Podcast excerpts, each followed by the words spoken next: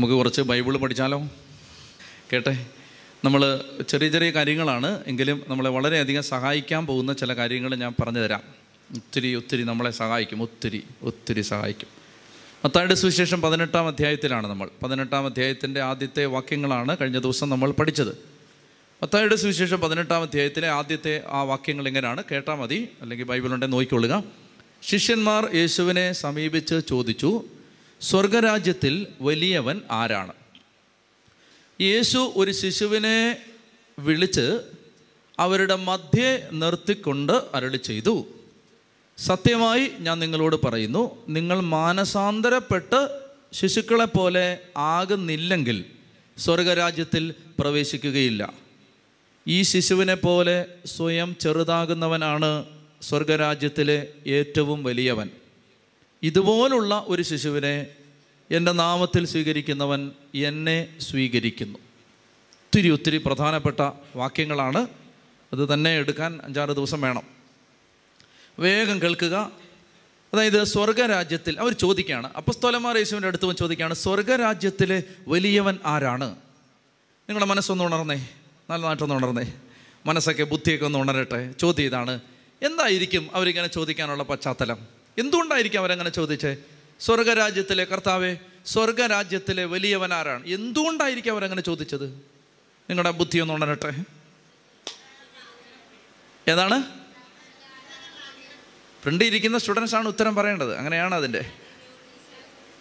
സ്വർഗ ഇത് ചോദിക്കുന്നതാണ് സ്വർഗരാജ്യത്തിൽ എങ്ങനെ കയറണമെന്നല്ലല്ലോ ചോദിക്കുന്നത് കർത്താവെ സ്വർഗരാജ്യത്തിൽ എങ്ങനെ കർത്താവെ എന്ന് കയറാൻ പറ്റുന്നത്? ഞങ്ങളെ കൂടെ കയറ്റും അങ്ങനെയല്ലല്ലോ. സ്വർഗരാജ്യത്തിൽ വലിയവൻ ആരാണ് അപ്പോൾ അത് അങ്ങനെ ചോദിക്കാനുള്ള കാര്യം എന്താണ്? എന്തുകൊണ്ടായിരിക്കും? ഏ എന്താ? ആ. തങ്ങളിൽ ആരാണ് വലിയവൻ എന്ന് അത് അങ്ങനൊരു ചോദ്യം വരാനുള്ള കാര്യം എന്താണ്? വലുതാനുള്ള ആഗ്രഹം. അത് അങ്ങനെ വലുതാവണമെന്നൊക്കെ ഒരു ആഗ്രഹം ഇപ്പോൾ വരാൻ കാര്യം എന്താണ്? ഈ കോണ്ടക്സിൽ ചോദിക്കത്തില്ല നമ്മൾ ചോദിക്കാം എടാ നീ ഇത് ഇപ്പം ചോദിക്കാൻ കാര്യം എന്താണ്? അല്ലേ? പിള്ളേർ വന്നിട്ട് ചോദിക്കണം പതിനെട്ട് വയസ്സായപ്പോഴേ വന്ന് ചോദിക്കുകയാണ്. അപ്പാ എന്റെ പത്ത് ഏക്കർ ഇങ്ങനെ തന്നേക്കാൻ പറഞ്ഞാൽ എടാ നീ അത് ഇപ്പം ചോദിക്കാൻ കാര്യം എന്താണ്? ഇപ്പം. എന്താണ് ഇപ്പം ചോദിക്കാൻ കാര്യം? അതിന്റെ പശ്ചാത്തലം ഇത്രയേ ഉള്ളൂ. ഇതേ നിങ്ങളുടെ ബുദ്ധി ഉണർന്നു ഒരു ഗുണം ഉണ്ടായില്ല ഉണർന്നിട്ട് അതായത് ഇങ്ങോട്ട് നോക്കിയേ. അതായത് അങ്ങനെ ചോദിക്കാനുള്ള ഒറ്റ കാര്യം ഇത്രയേ ഉള്ളൂ. അതായത് ഈ ഈ കൂട്ടത്തിൽ പന്ത്രണ്ട് പേരുടെ കൂട്ടത്തിൽ ഒരുത്തനെ ഇടയ്ക്കൊന്ന് പൊക്കി. പത്രോസേ നീ പാറയാകുന്നു നീ പാറയാകുന്നു. ഈ പാറമേൽ എന്റെ സഭയെ ഞാൻ സ്ഥാപിക്കും. അത് കഴിഞ്ഞൊരു ആറ് ദിവസം കഴിയുമ്പോൾ ഈ കൂട്ടത്തിലെ മൂന്ന് പേരെ മാത്രം കൂട്ടിക്കൊണ്ട് ഒരു മലയിലേക്ക് പോയി.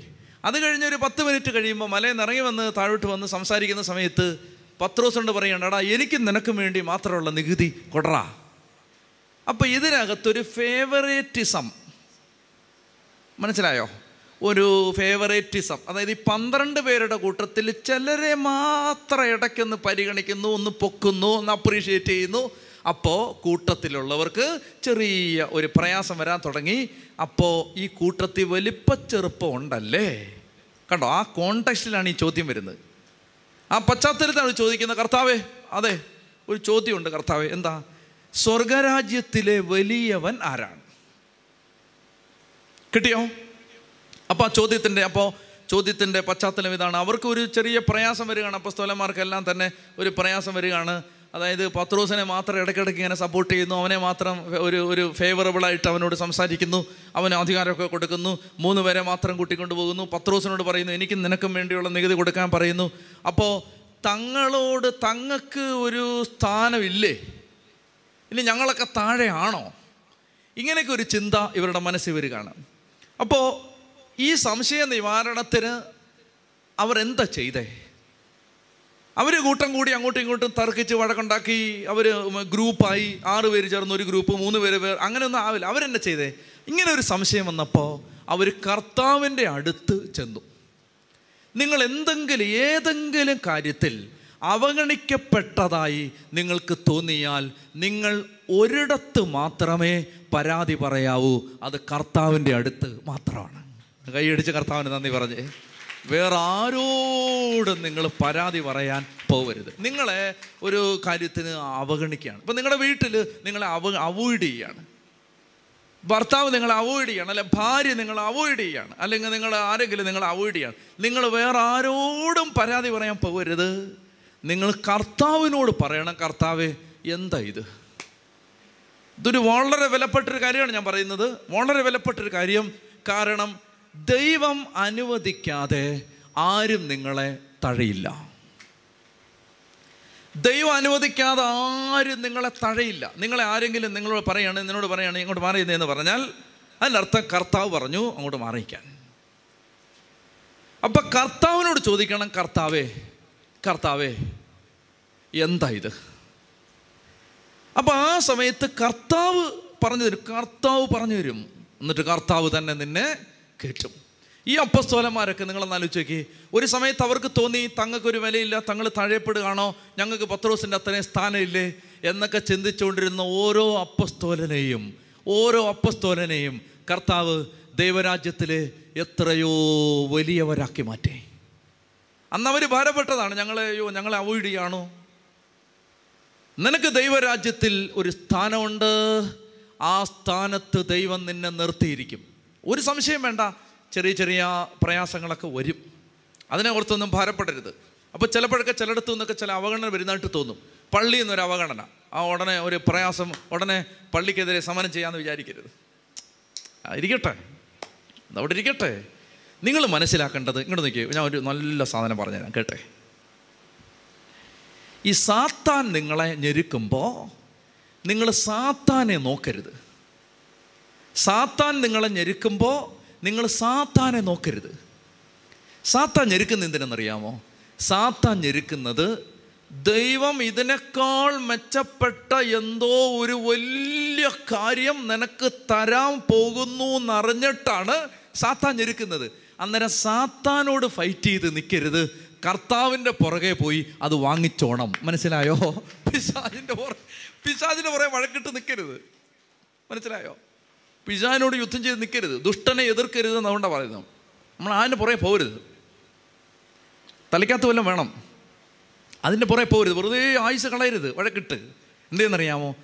കർത്താവ് നിനക്ക് ഇത് ഇത് അച്ചട്ടാണ്. നിങ്ങൾ നോക്കിയോ ഇത് അച്ചട്ടാണ്. കർത്താവ് നിനക്ക് വിശേഷപ്പെട്ടതെന്തോ തരാൻ പോകുന്നു എന്നറിയുമ്പോഴാണ് പിശാജ് നിന്നെ ഇട്ട് ഞോണ്ടാൻ വരുന്നത്. ആ സമയത്ത് അവന്റെ പുറകെ പോയി എനർജി കളയരുത്. കർത്താവിന്റെ പുറകെ പോയിട്ട് അവനെ നാണം കെടുത്തുന്നത് നീ വാങ്ങിച്ചെടുക്കണം. അവർക്ക് പറഞ്ഞേ ഹാലേലുയാ. മനസ്സിലായ? നീ നിനക്ക് നിന്നെ കർത്താവ് അടുത്ത റാങ്കിലേക്ക് കയറ്റുന്നത് കണ്ടിട്ട് ഈ ഞെരുക്കാൻ വന്ന സാത്താൻ നാണം കടണം. ഞാൻ പറഞ്ഞത് മനസ്സിലാവുന്നുണ്ടോ? അതുകൊണ്ട് നമ്മൾ എന്ത് പറഞ്ഞപ്പോഴേ പറഞ്ഞത്? അവഗണിക്കപ്പെട്ടു തഴയപ്പെട്ടു ആരെങ്കിലും നമ്മളെ ഒന്ന് മാറ്റി നിർത്തി എന്നൊന്ന് ഓർത്ത് നിങ്ങൾ ഭാരപ്പെടരുത്. തഴയപ്പെട്ടവനെ മറക്കാത്ത ഒരു ദൈവം ജീവിച്ചിരിപ്പുണ്ട്. മനസ്സിലായി? അവഗണിക്കപ്പെട്ടവന്റെ മേലാണ് ഈ പഴയ നിയമത്തിൽ ഇങ്ങനെ ഒരു പ്രയ പ്രയോഗമുണ്ട്. ദൈവത്തിന്റെ പാവങ്ങൾ. അനാവിം യാവേ ദൈവത്തിന്റെ പാവങ്ങൾ. കേട്ടെ കേട്ടെ കേട്ടെ കേട്ടെ. ദൈവത്തിന്റെ പാവങ്ങൾ അനാവിം Yahweh. The poor of the lord ദൈവത്തിന്റെ പാവങ്ങൾ. കേൾക്കുന്നുണ്ടോ? ദൈവത്തിന്റെ പാവങ്ങൾ. പാവങ്ങൾ എന്ന് പറഞ്ഞാൽ ആരാ? പാവങ്ങൾ എന്ന് പറഞ്ഞാൽ ആരുമില്ലാത്തവര് പാവങ്ങൾ എന്ന് പറഞ്ഞാൽ ഒന്നുമില്ലാത്തവര് അവരോട് ദൈവം പറയുകയാണ് പാവങ്ങൾക്ക് ലോകത്താരുമില്ലെന്നേ ഉള്ളൂ. പാവങ്ങൾക്ക് ഒരു ദൈവമുണ്ട്. പാവങ്ങൾക്കൊരു ദൈവമുണ്ട്. മനസ്സിലായോ? അതായത് ദൈവത്തിന്റെ കണ്ണ് പതിയുന്നത് അവഗണിക്കപ്പെട്ടവനിലാണ്. ഇനി തഴയപ്പെട്ടോ? നിനക്കൊരു പ്രമോഷനുണ്ട്. ഉറപ്പാണത്. നിനക്കൊരു പ്രമോഷനുണ്ട്. നീ തഴയപ്പെട്ടോ? അവോയ്ഡ് ചെയ്യപ്പെട്ടോ? അവിടെ വഴക്കുണ്ടാക്കാനും നിൽക്കരുത്. അവിടെ സമാധാനമായിട്ട് നിൽക്കുക. ദൈവം നിന്നെ അനുഗ്രഹിക്കും. എന്ന് വല്ല ദൈവത്തിൽ പറഞ്ഞേ ഹല്ലേ ലുയാ അപ്പോൾ വീതം വെച്ചപ്പോൾ രണ്ടേക്കർ കുറഞ്ഞു പോയി പ്രയാസപ്പെടുകയും ചെയ്യരുത്. ദരിദ്രനെ സമ്പന്നനാക്കാൻ ദൈവത്തിന് ഒറ്റ ദിവസം തികച്ചു വേണ്ട. ദരിദ്രനെ സമ്പന്നനാക്കാൻ ദൈവത്തിന് ഒറ്റ ദിവസം തികച്ചു വേണ്ട. അപ്പോൾ വീതം വെച്ച സമയത്ത് അര സെന്റ് കുറഞ്ഞു പോയി. അര ഏക്കർ കുറഞ്ഞു പോയി. അമ്പത് സെന്റ് കുറഞ്ഞു പോയി. നീ പ്രയാസപ്പെടരുത്. നിനക്ക് ഈ അമ്പത് സെന്റിന് പകരം അഞ്ഞൂറ് ഏക്കർ തരാൻ കരുത്തുള്ള നട്ടലുള്ളവനാണ് നിന്റെ ദൈവം. അതിനുള്ള കഴിവ് അവനുണ്ട്. അതുകൊണ്ട് എന്തെങ്കിലുമൊക്കെ അവർ അവർ തന്നില്ല അവർ ഇത് ചെയ്തില്ല അത് അത് എന്നെ എന്നെ മൈൻഡ് ചെയ്തില്ല എനിക്കത് തന്നില്ല അങ്ങനെ ഒന്നും പറഞ്ഞ് വെറുതെ വഴക്കിടാൻ പോകരുത്. കർത്താവിന്റെ പുറകെ പൊക്കോണം. ദൈവത്തിന്റെ പുറകെ അങ്ങ് നടന്നോണം. ഇതിലൊന്നും നിങ്ങൾ വിഷമിച്ചല്ലാതെ അല്ലാതെ വീടുകളിലൊക്കെ അങ്ങനെയുള്ള പ്രയാസങ്ങൾ ഉണ്ടാവാം അങ്ങനെ എന്നെ മൈൻഡ് ചെയ്തില്ല എന്നെ ശ്രദ്ധിച്ചില്ല എനിക്ക് വേണ്ടത് തന്നില്ല എനിക്ക് വേണ്ട ഷെയർ തന്നില്ല. വേണ്ടാന്ന്. ആരും ഒന്നും തരാതിരിക്കുമ്പോഴേ ദൈവത്തിന് വല്ലതും തരാൻ പറ്റൂ. എല്ലാവരുടെയും കയ്യിൽ നിന്നെല്ലാം ഇങ്ങനെ വാങ്ങിച്ച് നടക്കുമ്പോൾ കർത്താവിന് എന്നെ തരാനാ ആരും ഒന്നും തരാതിരിക്കുമ്പോഴേ തമ്പുരാന് വല്ലതും തരാൻ പറ്റൂ. ഉറക്കെ പറഞ്ഞേ ഹല്ലേ ലുയാ അപ്പം അതുകൊണ്ട് ഈ അപ്പസ്തോലന്മാർക്ക് ഒരു പ്രയാസം വന്നപ്പോൾ അവർ നേരെ ചെന്നിട്ട് കർത്താവിന്റെ അടുത്തേക്ക് ചെന്ന് കർത്താവേ ഒരു സംശയം ഉണ്ടായിരുന്നു. എന്നടാ സംശയം? സ്വർഗരാജ്യത്തിലെ വലിയവൻ ആരാണ്? എന്ന് ചോദിച്ചു. കർത്താവ് എന്ത് ചെയ്തു? ഒരു ശിശുവിനെ ഒരു ശിശുവിനെ വിളിച്ച് അവരുടെ മുമ്പിൽ നിർത്തി. വിളിച്ച്. മക്കളിങ്ങനെ വരാൻ പറഞ്ഞു. കൊച്ചിനെ വിളിച്ചു. കൊച്ചടുത്ത് ചെന്നു. അപ്പോൾ കൊച്ചിനെ എടുത്ത് ഇവരുടെ മുമ്പിൽ നിർത്തിയിട്ട് ഈശോ അവരോട് പറയുകയാണ് നിങ്ങൾ മാനസാന്തരപ്പെട്ട് മാനസാന്തരപ്പെട്ട് ശിശുക്കളെ പോലെ ആകുന്നില്ലെങ്കിൽ സ്വർഗരാജ്യത്തിൽ പ്രവേശിക്കില്ല. അപ്പോൾ ഇതാണ് ഒരു ഒരു കീറാമുട്ടിയാണ് ഈ സാധനം അനേക കൊല്ലങ്ങളായിട്ട് എല്ലാവരും പറയുന്നുണ്ട് ഇത്. പക്ഷേ ഇത് എന്നാ ഈ സാധനം? ശിശുക്കളെ പോലെ ആവുക എന്നാ അത്? നിങ്ങൾക്ക് അറിയണോ ഇതൊക്കെ? നിങ്ങളുടെയൊക്കെ മുഖം കണ്ടിട്ട് ഇതൊക്കെ ഒരുമാതിരി ഇഷ്ടമില്ലാത്ത പോലൊക്കെ ഇരിക്കും ഇത് താല്പര്യമില്ല. നിങ്ങൾ പാകിസ്ഥാൻകാർ വല്ലതും ആണോ? നിങ്ങൾ ഈ നുഴഞ്ഞു കയറിയ കൂട്ടത്തിലുള്ളതാണോ? ശത്രു രാജ്യങ്ങൾ ഞങ്ങൾ നിങ്ങൾക്ക് പൗരത്വം തരില്ല. കേട്ടോ? നിങ്ങൾ താല്പര്യമൊക്കെ ഉണ്ടോ ഇതിന്? നിങ്ങൾക്കിത് അറിയണോ? എന്തറിയണം? നിങ്ങൾക്ക് എന്ത് നിങ്ങൾക്ക് എന്താ അറിയണ്ടേ? ആ മാനസാന്തരപ്പെട്ട് ശിശുക്കളെ പോലെ ആവുക എന്ന് പറഞ്ഞ് എന്താ എന്റെ അർത്ഥം? That is a long story which I can cut it short ചുരുക്കി പറയാൻ പറ്റാത്ത ഒരു വലിയ മഹാകഥയാണത് വലിയ നോവലാണത്. അതുകൊണ്ട് ഇച്ചിരി സമയം ഞാൻ എടുക്കും. നിങ്ങൾ എന്റെ പിന്നാലെ വരണം. ഞാനും ചോദിച്ചു കർത്താവ് എന്താ ഇത്? ഇതൊക്കെ എന്താ? പറഞ്ഞതാ. ശിശു മാനസാന്തരപ്പെട്ട് ശിശുക്കളെ പോലെ ആയാൽ നിങ്ങൾക്ക് കർത്ത നിങ്ങൾ കർത്താവിന്റെ രാജ്യത്തിലെ വലിയവരായിരിക്കും. വലിയവരായിരിക്കും എന്ന് പറഞ്ഞുണ്ടല്ലോ സംഭവം വേറെയാണ് കളി വേറെയാണ്. ഇങ്ങോട്ട് നോക്കിയേ. ഹലോ? ഇവിടെ ആണോ? ഹലോ? ഹലോ? ഓക്കെ. അപ്പോൾ ഈ വലിയവരാണെങ്കിലുണ്ടല്ലോ വലിയവർ വരുമ്പോൾ കളം മാറും. ഇപ്പോൾ ഇവിടെ നമ്മൾ ആരെങ്കിലുമൊക്കെ ഒരു സാധാരണ മനുഷ്യൻ വന്നാൽ ഇവിടെ അത്രയ്ക്ക് അത്രയ്ക്ക് ചലനം ഉണ്ടാവും. അതേസമയം കിളിമിസ് തിരുമേനി വന്നാൽ കളി മാറും. അപ്പോൾ തന്നെ ഇവിടെ പ്രസംഗം നിർത്തുന്നു എല്ലാവരും എഴുന്നേൽക്കുന്നു. മനസ്സിലായി? വല്യമം വരുമ്പോൾ അന്തരീക്ഷം മാറും. അപ്പോൾ വെറുതെ ചെറുതായിരുന്നിട്ടൊരു കാര്യമില്ല. വല്ലതൊക്കെ നടക്കണമെങ്കിൽ വലിയവനാവണം. ഇങ്ങനെ ഒരു മോഡറേഷൻ മാർക്ക് ഇപ്പോൾ ഒരു ശരാശരി മലയാളിയോട് ചോദിക്കുകയാണ് എങ്ങനെയുണ്ട് ജീവിതം? കിട്ടാൻ പോകുന്ന ശരാശരി ഉത്തരം എന്താണെന്നറിയാമോ പറ. എങ്ങനെയുണ്ട് ബ്രദറെ? കുഴപ്പമില്ല. നമ്മൾ കഴിഞ്ഞ അഞ്ചാറ് അഞ്ചാറ് നൂറ്റാണ്ടായിട്ട് പറഞ്ഞുകൊണ്ടിരിക്കുന്ന ഒരു ഉത്തരം ഇതാണ്. കുഴപ്പമില്ല. ഒരു മലയാളിയുടെ മനസ്സ് ഇതാണ്. എന്താണെന്നറിയാമോ? ആവറേജ് ലൈഫ് മതി. കുഴപ്പമില്ലാതെ അങ്ങ് ജീവിച്ചു പോകണം കുഴപ്പമില്ലാതെ. മനസ്സിലാവുന്നോട്ടോ നിങ്ങൾ ഇന്ന് വരെ കേട്ടിട്ടുണ്ടോ? എങ്ങനെയുണ്ട് ജീവിതം? സൂപ്പർ അങ്ങനെ പറയുന്ന ആരെങ്കിലും നിങ്ങൾ ഈ ജന്മത്ത് കണ്ടിട്ടുണ്ടോ? ജന്മത്ത്. നിങ്ങൾ ചോദിക്കുകയാണ് എങ്ങനെയുണ്ട് ചേച്ചി ജീവിതം? എന്റെ അച്ഛ എക്സെപ്ഷണൽ ഓ എന്നാ ജീവിതം അച്ഛാ? അങ്ങനെ പറയുന്ന ഒരെണ്ണത്തെ പോലും കാണാനുള്ള മഹാഭാഗ്യം ഈ ആയുസിൽ ഈ ഉള്ളവന് ഉണ്ടായിട്ടില്ല. ചോദിക്കുകയാണ് എങ്ങനെയുണ്ട് ചേട്ടാ ജീവിതം? എന്റെ അച്ഛാ ഫാബുലസ് എന്റെ അച്ഛാ എന്റെ എന്തൊരു ജീവിതം അച്ഛാ. അങ്ങനെ പറയുന്ന ആരെയും കണ്ടിട്ടില്ല. നമ്മൾ പറയാൻ പോകുന്ന മാക്സിമം ഉത്തരം എന്നാണ്? കുഴപ്പമില്ല. കുഴപ്പമില്ല അച്ഛാ. കുഴപ്പമില്ല. എന്ന് പറഞ്ഞാൽ നമുക്ക് അത്രയും മതി. വലിയ കുഴപ്പമില്ലാതങ്ങ് ഇതാണ് മലയാളിയുടെ മനസ്സ്. കുഴപ്പമില്ലാതെ നമുക്കൊരു കുഴപ്പമില്ലാതെ അങ്ങ് പോയാൽ മതി. എന്നാൽ ഇതല്ല ദൈവത്തിന്റെ മനസ്സെന്താണെന്നറിയാം നിന്നെ ഒന്നാമത്തെ സ്ഥാനത്തെത്തിക്കാൻ കാത്തിരിക്കുന്ന അപ്പം പറയുന്ന എടാ അങ്ങനെ ജീവിച്ചാൽ പോരടാ. വലിയവനാവടാ. വലിയ വലിയവനാവ്. അപ്പം നിങ്ങളുടെ ജീവിതം എന്ന് പറഞ്ഞാൽ ഒരു അസാധാരണ ജീവിതമാണ്. അസാധാരണ ജീവിതം. ഈ മക്കളൊക്കെ കെട്ടണം. കേട്ടോ ഒരു സൂപ്പർ ജീവിതമായിരിക്കണം. എന്ന് പറഞ്ഞാൽ അത് ഒന്നാം തരം ഒരു ജന്മമായിരിക്കണം ഒരു ഉണക്കക്കൊള്ളി പോലെ ജീവിതം ആവരുത് ഭയങ്കര ഒരു ജീവിതമായിരിക്കണം ആകപ്പാടെ ഒറ്റ ജന്മേ ഉള്ളൂ. അത് നല്ല ഒന്നാം തരമായിട്ട് ജീവിക്കണം. അല്ലാതെ ഇങ്ങനെ ചുമ്മാ കരിഞ്ഞും ഉണങ്ങിയും ഉറങ്ങിയും ഇപ്പം ഇരിക്കുന്ന പോലെ തലവൊട്ടുകൂടെ ഇറക്കാം നിന്റെ. താഴെ വീണ്. ഓക്കെ. നല്ല ടൈലാണ് ഇത്. വില കൂടിയ ടൈലാണ് തല അപ്പം തന്നെ പൊട്ടും. ഉറക്കെ പറഞ്ഞേ ഹല്ലേ ലുയാ ആ അപ്പോൾ കേട്ടെ ഇങ്ങോട്ട് നോക്കിയേ. ഞാൻ ചുമ്മാ പറഞ്ഞു ആരും ഉറങ്ങിയില്ല. ഞാൻ നിങ്ങൾ ഉറങ്ങാതിരിക്കാനുള്ള എന്റെ ടെക്നിക്കാണിത്. മനസ്സിലായോ? അതിന്റെ പേര് നിങ്ങൾ വിഷമിക്കുകയൊന്നും വേണ്ട. ഇങ്ങോട്ട് നോക്കിയേ. ഒന്നാം തരം ഒരു ജീവിതം. അപ്പോൾ ചെറിയതായിട്ട് ജീവിക്കാമെന്ന് വിചാരിക്കരുത്. ആ ചെറുതായി എങ്ങനെയും തട്ടിമുട്ടി എങ്ങനെയും വന്ന് എങ്ങനെയും മിനിമം കർത്താവ് സ്വർഗത്തിൽ കയറാൻ മിനിമം. ഇപ്പം ഇങ്ങനെ ചോദിക്കത്തില്ലേ? എന്താ? അച്ഛാ ബീർ കുടിക്കുന്നുണ്ട് കുഴപ്പമുണ്ടോ? അല്ലെങ്കിൽ അച്ഛാ മറ്റേ ആ ഭക്ഷണം കഴിക്കുന്നതുകൊണ്ട് കുഴപ്പമുണ്ടോ?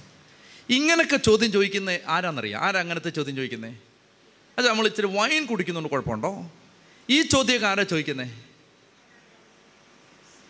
അതായത് കഷ്ടിച്ച് ജയിച്ചാൽ മതി എന്നുള്ളവരാണ് ഈ ചോദിക്കുന്നത് ഈ മിനിമം പാസ് മാർക്ക് കിട്ടാൻ ഇത് സഹായിക്കുമെന്നാണ് ഈ ചോദിക്കുന്നത് ഒരു ഒരു മിനിമത്തി ഒരു മിനിമത്തി അച്ഛാ ഇങ്ങനെ സിനിമയ്ക്ക് പോകുന്നുണ്ട് കുഴപ്പമുണ്ടോ? അച്ഛാ ലൂസിഫർ കണ്ടുകൊണ്ട് കുഴപ്പമുണ്ടോ? ഞാൻ പറയുന്നത് ഈ ചോദ്യമല്ല ഇവിടുന്ന് വരുന്നത്. അതിനകത്ത് ശരി തെറ്റല്ല ഞാൻ പറയുന്നത്. നിനക്ക് ലൂസിഫർ കാണാൻ പോയി കാണുക. അതൊന്നുമല്ല ഞാൻ പറയുന്നത്. മറിച്ച് ഈ ചോദ്യങ്ങൾ ചോദിക്കുന്ന ആരെന്നറിയാമോ? ഒരു ബോർഡർ ലൈനിൽ നിൽക്കുന്നവരാണ്. കഷ്ടിച്ച് പാസ് മാർക്ക് കിട്ടിയാൽ മതി. എന്നാൽ ഒന്നാം റാങ്ക് കിട്ടേണ്ടവൻ ഈ ചോദ്യം വല്ലതും ചോദിക്കുമോ ഈ ഒന്നാം റാങ്ക് കിട്ടേണ്ട ഒരു കുട്ടി ചോദിക്കുമോ സാറേ ഇത് പരീക്ഷയ്ക്ക് വരുമോ സാറേ? ആ ആ എന്നാൽ അത് പഠിക്കുന്നില്ല. ഇത് വരുമോ സാറേ? ഒന്നാം റാങ്ക് കിട്ടേണ്ട കുട്ടിയുണ്ടല്ലോ മൊത്തം പഠിക്കും. മൊത്തം പഠിക്കും. ഒരു ഒരു റിസ്ക് എടുക്കാൻ ഇവർക്ക് താല്പര്യമില്ല. ഈ പ്രധാനപ്പെട്ടത് സാറേ ഇതിൽ പ്രധാനപ്പെട്ടതെന്ന് വരച്ചു തരുമോ സാറേ? ക്ലാസ്സിൽ വന്നിട്ടേ ഇല്ല. ആകെ രണ്ട് ദിവസമാണ്. പരീക്ഷയുടെ തലേന്ന് രണ്ട് ദിവസമാണ് ഇവൻ ആകെ വന്നത്. വന്നിട്ട് പറയാണ് സാറേ പ്രധാനപ്പെട്ടൊന്ന് വരച്ചു തരുമോ സാറേ? അവന്റെ തലയ്ക്ക് പേന കൊണ്ട് അല്ല നല്ല കത്തി കൊണ്ടൊരു വര വരച്ച് വിടേണ്ടതാണ്. സാറേ ഒന്ന് എന്റെ അടുത്ത് ചോദിച്ചിട്ടുണ്ട്. ഞാൻ ടീച്ചറായിരുന്നുകൊണ്ട് ഞാൻ പറയുന്നത്. എന്റെ അടുത്ത് വന്നിട്ട് ചോദിച്ചിട്ടുണ്ട്. അച്ഛാ ഫാദറെ ഒന്ന് പറഞ്ഞു സാറേ. ഫാദറെ ഈ പരീക്ഷയ്ക്ക് വരുന്ന ഏതാ ഫാദറെ? ഇതെടുത്ത് അവന്റെ തലയ്ക്ക് അടിച്ചിട്ട് ഓടാന്ന് പറഞ്ഞ് നമ്മൾ പറഞ്ഞു കൊടുക്കും. പാവങ്ങൾ പിള്ളേരായതുകൊണ്ട്. ഓക്കെ ഇങ്ങോട്ട് നോക്കിയേ. പാസ് മാർക്ക് മതിയോ നിങ്ങൾക്ക്? പറ. ഹലോ പാസ് മാർക്ക് മതിയോ നിങ്ങൾക്ക്? നമുക്ക് ഫസ്റ്റ് അടിക്കണം. മനസ്സിലായോ? നമ്മളിതെല്ലാം പഠിച്ച് ഇതെല്ലാം പ്രാർത്ഥിച്ച് ഇതെല്ലാം അറിഞ്ഞിട്ട് സ്വർഗരാജ്യത്തിൽ ചെന്നിട്ട് എവിടെയെങ്കിലും ഒരു ബെഞ്ചിന്റെ അടിയിൽ ഇരിക്കാനാണെങ്കിൽ ഈ പാട് വല്ലതും ഉണ്ടോ? ബെഞ്ചിന്റെ അടിയിൽ ചില സൈസ് ബെഞ്ചിന്റെ അടിയിൽ ബെഞ്ചെ പോലും നമ്മളെ ഇരുത്തത്തില്ല. ബെഞ്ചിന്റെ അടിയിൽ നമ്മളെ ഇരുത്തിയിരിക്കുകയാണ്. ഇരുത്തിയിട്ട് നമ്മൾ അവിടെ ഇരുന്നിട്ട് കയറി എത്തിപ്പോയി എന്ന് പറഞ്ഞിരിക്കുകയാണ്. അന്നേരമാണ് ചിലർ വലിയ വലിയ ഭയങ്കര സിംഹാസനം ഇട്ടിട്ട് ഓരോരുത്തന്മാർ നമ്മുടെ നമ്മുടെ നമ്മുടെ നമ്മൾ പുച്ഛിച്ചിരുന്ന ചില ആളുകളൊക്കെ ഭയങ്കര സിംഹാസനം ഇട്ട് അവിടെ ഇരിക്കുന്ന ആഘോഷമായിട്ട് ഇരിക്കുന്ന സമയത്ത് നമ്മൾ ബെഞ്ചിന്റെ അടിയിൽ ഇങ്ങനെ ഇരിക്കുകയാണ്. ഭയങ്കര അച്ഛനാണ്. ധ്യാനഗുരുവായിരുന്നു. ബെഞ്ചിന്റെ അടിയിലാണ് മനസ്സിലായ? അങ്ങനെ. അങ്ങനെ ഇരിക്കാനാണോ ദൈവം നമ്മളെ വലിയവരാവണം മക്കളെ വലിയവരാവണം. ആവണ്ടേ? പറ. വേണ്ടേ? നമുക്ക് ഭയങ്കര സംഭവങ്ങളായിട്ട് മാറണം. ലോകത്തിന്റെ കണ്ണിൽ മാത്രമല്ല ദൈവത്തിന്റെ കണ്ണിൽ കർത്താവ് പറയണം ദൈവ സ്വർഗരാജ്യത്തിലെ ഒരു വലിയവനാണ് ഈ നടന്നു വരുന്നത്. അതാണ് ആ- ആ മൗണ്ട് കാർമൽ ധ്യാന കേന്ദ്രത്തിന്റെ പടി ഇറങ്ങി വരുന്ന ചേച്ചി സ്വർഗരാജ്യത്തിൽ ഇതാണ്ട് ഒരു വലിയവളാണ് ഈ ഇറങ്ങി വരുന്നത് എന്ന് പറയണം. അപ്പം അങ്ങനെ പറയാൻ എന്താ എന്താപ്പാ വഴി? നിങ്ങൾക്ക് നേരമുണ്ടോ? ഹലോ ഉണ്ടോ? ഉണ്ടെങ്കിൽ നമുക്കൊരു യാത്ര പോയാലോ? ഞാൻ ഇത് ചോദിച്ചപ്പോൾ കർത്താവ് എനിക്ക് പറഞ്ഞു തന്നത് ഇങ്ങനെയാണ്. ഞാൻ പറഞ്ഞു തന്ന കാര്യങ്ങൾ വേഗം വേഗം ഞാൻ പറയാം. ഒത്തിരി വിശദീകരണം ആവശ്യമില്ല നമ്മളെല്ലാം പഠിച്ചതാണ്. സ്വർഗരാജ്യത്തിലെ വലിയവനാവാൻ ഈശോ പറഞ്ഞു മാനസാന്തരപ്പെട്ട് കൊച്ചുങ്ങളെ പോലെ ആവണം. അപ്പോൾ മാനസാന്തരപ്പെട്ട് കൊച്ചുങ്ങളെ പോലെ ആവാൻ എന്നാ ചെയ്യണ്ടേ? ആ ചോദ്യത്തിന് ഈശോ എനിക്ക് തന്ന ഉത്തരം ഇതാണ്. മത്തായിയുടെ സുവിശേഷം ഒന്ന് മുതൽ വായിച്ചാൽ മതി അത് കിട്ടുമെന്ന് പറഞ്ഞു. അപ്പം ഞാൻ വേഗം കണ്ടുപിടിച്ച ഞാൻ ഇരുന്ന് കണ്ടുപിടി തപ്പി തപ്പി കണ്ടുപിടിച്ച കുറേ കാര്യങ്ങൾ ഞാൻ പറയാൻ പോവാണ്. ഈ വലിയവരാവാൻ ഇങ്ങനെ ഒരു ജീവിതം നയിക്കണം. ഇനി കേട്ടെ ഒരു കാര്യം കൂടെ അതിന് മുമ്പ്. ദൈവത്തിന്റെ കൽപ്പനകൾ അനുസരിച്ചാൽ അനുഗ്രഹം കിട്ടുമോ ഇല്ലയോ? നിങ്ങൾക്ക് എന്നാ തോന്നുന്നു? ദൈവത്തിന്റെ കൽപ്പനകൾ അനുസരിച്ചാൽ അനുഗ്രഹം കിട്ടുമോ? ഇല്ലയോ? പറ. ഉറപ്പാണല്ലോ? ഉറപ്പായിട്ട് കിട്ടും. ദൈവത്തിന്റെ ഏത് കൽപ്പന അനുസരിച്ചാലും കിട്ടുന്നതിനേക്കാൾ കൂടുതൽ ടോപ്പ് അനുഗ്രഹങ്ങൾ കിട്ടാനുള്ള ഒരു വഴിയുണ്ട്. അതാണ് യേശുവിന്റെ കൽപ്പനകൾ അനുസരിക്കുക. ഇത് കേൾക്കണം കേൾക്കണം കേൾക്കണം. യേശുവിന്റെ കൽപ്പനകൾ അനുസരിക്കണം യേശുവിന്റെ കൽപ്പനകൾ. എല്ലാ കൽപ്പനകളും വിലപ്പെട്ടതാണ്. എന്നാൽ ഏറ്റവും പ്രധാനപ്പെട്ടത് ആരുടെ കൽപ്പനയാണ്? യേശുവിന്റെ കൽപ്പനയാണ്. യേശു പറഞ്ഞ കൽപ്പനകൾ അനുസരിച്ചാൽ അപ്പം തന്നെ അഭിഷേകം വരും. യേശു പറഞ്ഞ ഏതെങ്കിലും ഒരു കൽപ്പന നിങ്ങൾ അനുസരിക്കാൻ നോക്കൂ. അപ്പോൾ നിങ്ങൾക്ക് ഭയങ്കര ശക്തി കിട്ടും. ഭയങ്കര ശക്തി കിട്ടും. യേശു പറഞ്ഞ കൽപ്പനകൾ. എന്നൊക്കെ പറഞ്ഞേ ഹാലേലുയാ അതുകൊണ്ട് നമ്മൾ മാനസാന്തരപ്പെട്ട് ശിശുക്കളെ പോലെ ആവാൻ കർത്താവ് പറഞ്ഞു തരുന്ന കൽപ്പനകൾ ഞാൻ നിങ്ങളോട് പറയാൻ പോവാണ്. ഓടിച്ച് നമ്മൾ പറഞ്ഞു പോവാണ്. എങ്കിലും നിങ്ങൾ അത് ഓരോന്ന് ഓരോന്ന് ശ്രദ്ധിക്കുക. എന്നിട്ട് നിങ്ങൾക്ക് ഞാനീ പറയാൻ പോകുന്ന കാര്യങ്ങളിൽ ഒരു പത്തിരുപത് കാര്യം ഞാൻ പറയും. ആ പറയാൻ പോകുന്ന കാര്യങ്ങളിൽ നിങ്ങൾക്ക് എന്തെങ്കിലും ഒരു അഞ്ചെണ്ണമെങ്കിലും അനുസരിക്കാൻ പറ്റും. ആ അഞ്ചെണ്ണം നിങ്ങൾ അനുസരിക്കുക. നിങ്ങളുടെ ജീവിതത്തിൽ അത്ഭുതം എന്താണെന്ന് നിങ്ങൾ കാണാൻ തുടങ്ങും. അത്ഭുതം എന്താണെന്ന് നിങ്ങൾ അറിയാൻ തുടങ്ങും. അത്ഭുതം പ്രവർത്തിക്കുന്ന ദൈവത്തിന്റെ ശക്തി എന്താണെന്ന് നിങ്ങൾ അറിയാൻ തുടങ്ങും. ദേ വെറുതെ നമുക്ക് നോക്കാം. ഒന്നാമത്തേത് ആത്മാവിലെ ദാരിദ്ര്യം. നിങ്ങൾ കേട്ടാൽ മതി. ഇതെല്ലാം ബൈബിളിൽ തന്നെ ഉണ്ട്. നിങ്ങൾ പിന്നീട് എടുത്ത് വായിച്ചാൽ മതി. ഏത് ഭാഗമാണെന്ന് ഞാൻ വേഗം വേഗം പറഞ്ഞു പോവാം.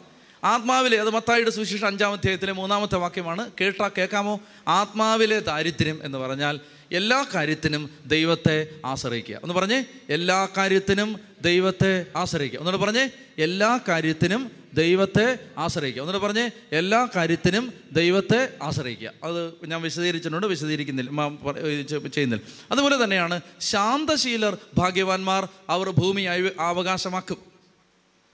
ശാന്തശീലം പ്രതികരിക്കാതിരിക്കുക പകരം വീട്ടാതിരിക്കുക വഴക്കുണ്ടാക്കാതിരിക്കുക പ്രശ്നം ഉണ്ടാക്കാതിരിക്കുക സംയമനം പാലിക്കുക ഭൂമി അവകാശമാക്കും. അടുത്തത് ഈശോ മത്തായിട്ട് സുവിശേഷം ആറാം അധ്യായത്തിൽ പറഞ്ഞ കാര്യങ്ങളുണ്ട്. നിങ്ങൾ നിങ്ങൾ നോക്കി നിങ്ങൾ ബൈബിളിൽ നോക്കണ്ട. എന്നെ നോക്കുക. നിങ്ങൾക്ക് കുറിച്ചെടുക്കാൻ വേണമെങ്കിൽ പെട്ടെന്ന് കുറിച്ചെടുക്കുക. എന്നിട്ട് നിങ്ങൾ ശ്രദ്ധിച്ചില്ലെങ്കിൽ ഞാൻ പിന്നെ സ്ലോ ആയി പോകും. എന്നെ നോക്കി. ഒരു പത്തിരുപത് പേരെ നോക്കിയാൽ മതി. ബാക്കിയുള്ള എഴുതിക്കൂട്ട് ഇങ്ങോട്ട് നോക്കി. അതായത് ഈശോ പറയുന്ന ഒരു കാര്യമുണ്ട്. മറ്റുള്ളവരെ കാണിക്കാൻ വേണ്ടി നിങ്ങളുടെ സൽകൃത്യങ്ങൾ അനുഷ്ഠിക്കാതിരിക്കുക. മൂന്ന് കാര്യങ്ങളാണ് ഈശോ പറയുന്നത്. ഒന്ന് ഉപവാസം. ഒന്ന് ദാനധർമ്മം ഒന്ന് പ്രാർത്ഥന. ഇങ്ങോട്ട് നോക്കിയേ. ഇതൊന്ന് വിശദീകരിക്കേണ്ട ആവശ്യമുണ്ട്. കേട്ടെ? ഹലോ? എല്ലാവരും നോക്കിയേ. നമ്മുടെ എല്ലാവരുടെ ഉള്ളിന്റെ ഉള്ളിൽ ഒരാഗ്രഹമുണ്ട്. മറ്റുള്ളവർ നമ്മൾ എന്തെങ്കിലും ഒരു നന്മ ചെയ്താൽ മറ്റുള്ളവർ അതൊന്ന് അറിയണം. ഇത് അത് തെറ്റല്ലത്. ഒരു അപ്രീസിയേഷന് വേണ്ടിയുള്ള ദാഹം എല്ലാ മനുഷ്യരുടെ അകത്ത് കിടപ്പുണ്ട്. അഭിഷേകം വേണോ നിങ്ങൾക്ക്? വേണോ? അഭിഷേകം വേണോ? ഈ ആഗ്രഹത്തെ കൊല്ല്. നിങ്ങൾക്ക് അനുവദിക്കും വേണോ? നിങ്ങൾക്ക് ദൈവശക്തി വേണോ? ഈ ആഗ്രഹത്തെ കൊല്ലണം. അതായത് മറ്റുള്ളവരെ കാണിക്കാൻ വേണ്ടി ഒന്നും ചെയ്യരുത്. എന്തെങ്കിലും ചെയ്താൽ അത് പരമാവധി മറ്റുള്ളവർ അറിയാതിരിക്കാൻ നോക്കണം. സെൽഫ് പ്രൊജക്ഷന് വേണ്ടി ഒന്നും പറയരുത് ഒന്നും ചെയ്യരുത്. നമ്മളെന്തോ വലിയ സംഭവമാണെന്ന് കാണിക്കാൻ വേണ്ടി ഒന്നും പറയരുത് ഒന്നും ചെയ്യരുത്. നമ്മുടെ അകത്ത് ഇത് കിടപ്പുണ്ട്. അതായത് ഏത് കൊച്ചു കുട്ടിയുടെ ഉള്ളിൽ കിടപ്പുണ്ട്? ഞാനൊരു സംഭവം പറയാം. നിങ്ങൾ ഇങ്ങോട്ട് നോക്കിയേ. ഞാൻ ഒരിക്കലും ഒരു സ്ഥലത്ത് താമസിക്കുമ്പോൾ ഞാൻ തന്നെ ഉള്ളൂ. അപ്പോൾ രാവിലെ മണിയടിക്കണം പള്ളി മണിയടിക്കാൻ ആരുമില്ല. അപ്പോൾ ഞാൻ ഒരു ഒരു ചെറുക്കനെ വിളിച്ചിട്ട് ഒരു കൊച്ചനെ വിളിച്ചിട്ട് പറഞ്ഞു എടാ പാട്ടും ഞാനാണ് പാരഡിയും ഞാനാണ്. നിനക്ക് മനസ്സിലായോ? ഇവിടെ അച്ഛനും ഇല്ല കപ്പ്യാരും ഇല്ല എല്ലാം ഞാൻ തന്നെയാണ്. നിനക്കെന്നെ സഹായിച്ചൂടെ? അവനൊരു കഷ്ടിച്ചൊരു ഒരു പത്ത് പതിനൊന്ന് വയസ്സ് പ്രായം പതിനൊന്ന് പത്ത് വയസ്സോ പതിനൊന്ന് വയസ്സോ. അപ്പോൾ ഞാൻ അവനോട് പറയുകയാണ് നീ എന്നെ സഹായിക്കാവോ? സഹായിക്കാച്ചാ എങ്ങനെ സഹായിക്കും? ഞാൻ അച്ഛൻ എന്നെ ചെയ്യണ്ടേ? ഞാൻ പറഞ്ഞു നീ രാവിലെ വന്ന് മണി അടിക്കണം. അപ്പോൾ അവൻ പറഞ്ഞു എനിക്ക് മണി അടിക്കാൻ അറിഞ്ഞൂടാ. ഞാൻ പറഞ്ഞു ഞാൻ നിന്നെ പഠിപ്പിക്കാം. എന്നിട്ട് ഞാൻ ഈ കയറ് ഇവന്റെ കയ്യെ ഊട്ടിപ്പിടിച്ച് മണി പള്ളിമണി അടിക്കുന്നത് നിങ്ങൾ ഉദ്ദേശിച്ച മണിയടിയല്ലത് മറ്റേ പള്ളിമണി ചോർച്ച് ബെൽ അതിങ്ങനെ അടിക്കാണ് ഫ്ലാങ് ഫ്ലാങ് ഇവ അടിക്കാണ് ഒരു അഞ്ചാറ് തവണ ഇവന് കാണിച്ചൊക്കെ കൊടുത്ത് ഒരു അഞ്ചാറ് ദിവസം കാണിച്ച കൊടുത്ത് ഇവന്റെ കൈ കൂട്ടി പിടിച്ച് അടുപ്പിച്ച് ഇവന്റെ ആ പരിശീലനത്തിന്റെ കാലം പൂർത്തിയായി. ഇവൻ ആദ്യമായിട്ട് മണിയടിക്കുന്ന ദിവസം വന്നെത്തി അപ്പം ഞാൻ മുറിയിൽ തന്നെ ഉണ്ട്. ഇവൻ പോയി മണിയടിക്കണം. ഞാൻ പറഞ്ഞു മണിയടിക്കാൻ പോയി. ഇവൻ പോയി. കുരിശൊക്കെ വരച്ച് പ്രാർത്ഥിച്ച് മണിയടിക്കാൻ പോകണം ആദ്യമായിട്ട് സ്വന്തമായിട്ട് ചെയ്യാണ്. ചെന്ന് ഇവനെ കയറി പിടിച്ച് മണിയടിച്ച് എന്തോ മരണമണി അടിക്കുന്ന പോലെയാണ് നാട്ടുകാർക്ക് തോന്നിയത്. ആളുകൾ പിന്നെ ഇതൊന്നും കേട്ട് മൈൻഡ് ചെയ്യാത്തവരായതുകൊണ്ട് ആരും വന്നില്ല. ആരുടെ ശവം അടക്കാൻ ചോദിച്ച് വന്നില്ല. ആ രീതിയിൽ ഒരു മണി അങ്ങ് അടിച്ചവൻ. എന്നിട്ട് സാരമില്ല അവൻ അപ്രന്റീസ് ആയതുകൊണ്ട് അവനോട് ക്ഷമിക്കാം. അവൻ പഠിച്ചു വരുന്നല്ലേ ഉള്ളൂ. വിസ്തൂർബാനയ്ക്ക് പോകാൻ വേണ്ടി ഞാൻ റെഡി ആവുകയാണ്. അപ്പോൾ ഇവൻ മണി അടിച്ചിട്ട് ഇനി ഇവൻ ഇവൻ വീട്ടിലേക്ക് പോയി പോയി ഒരുങ്ങിയിട്ട് ഇവൻ ഇറങ്ങി വരണം. ഞാൻ നോക്കുമ്പോൾ ഇവൻ വന്നിട്ട് ഇങ്ങനെ ഇങ്ങനെ നിൽക്കുകയാണ്. ഞാൻ പറഞ്ഞു പോയി റെഡിയായി വേടാ. ആ. ഇങ്ങനെ നിൽക്കുകയാണ്. ഡാ പോയി റെഡിയായിട്ട് വാ കുർബാനയ്ക്ക് സമയമായില്ലേ. ഇങ്ങനെയൊക്കെ നിൽക്കുകയാണ് ഇങ്ങനെ. ഞാൻ പോടാ വീട്ടു വാ. പോയി റെഡിയായി വാടാ. ഇങ്ങനെ നിൽക്കുകയാണ് ഞാൻ പറഞ്ഞു എടാ പോയിട്ട് വാടാ നാശമേ പോയിട്ട് വാടാ. അവൻ എന്റെ അടുത്ത് പോവാണ് പോയിട്ട് വരാം. എന്റെ അടുത്ത് പറയാണ് മണിയടിച്ചത് എങ്ങനെ ഉണ്ടായിരുന്നെന്ന് ചോദിച്ചു. ശോ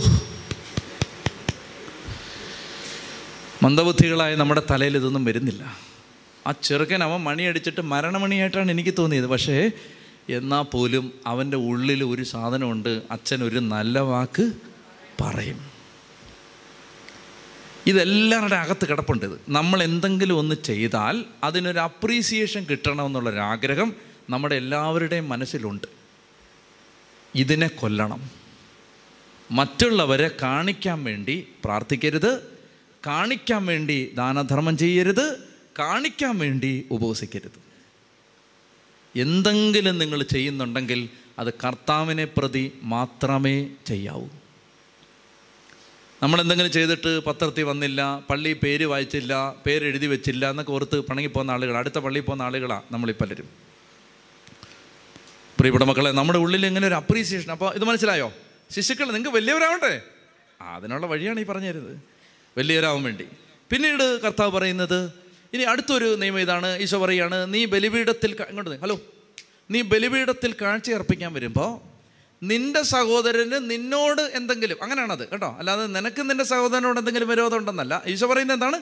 നിന്റെ സഹോദരന് നിന്നോട് എന്തെങ്കിലും വിരോധമുണ്ടെന്ന് നീ അറിഞ്ഞാൽ നീ എന്ത് ചെയ്യണം?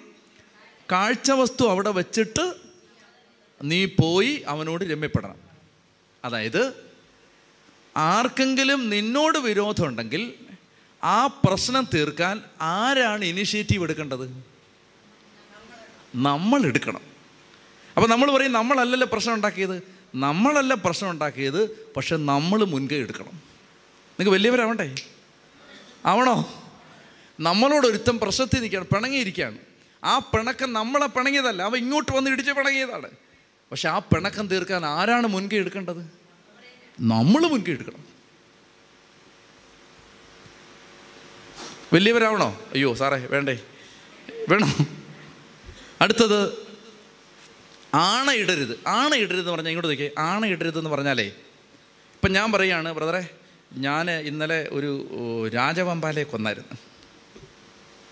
അപ്പോൾ ബ്രദർ പറയാണ് ചുമ്മാ.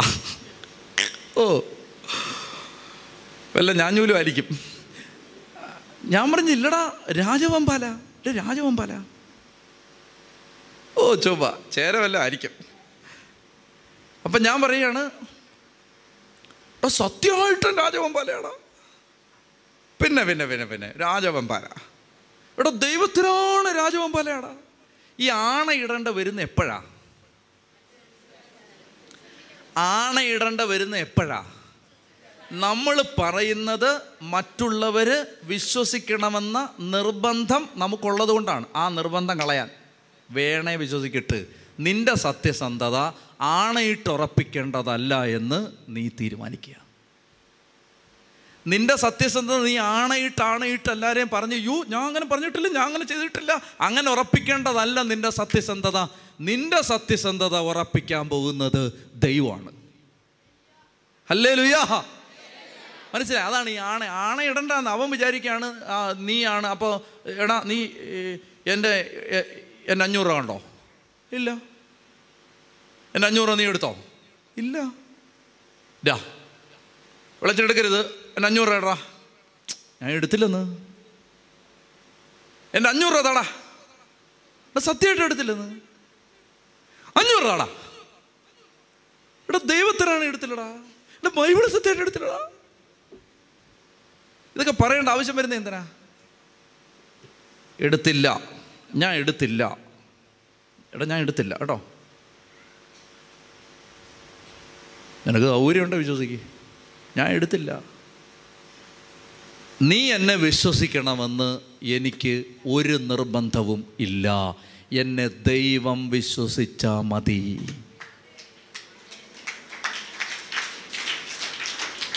എന്നെ ദൈവം വിശ്വസിച്ചാൽ മതി.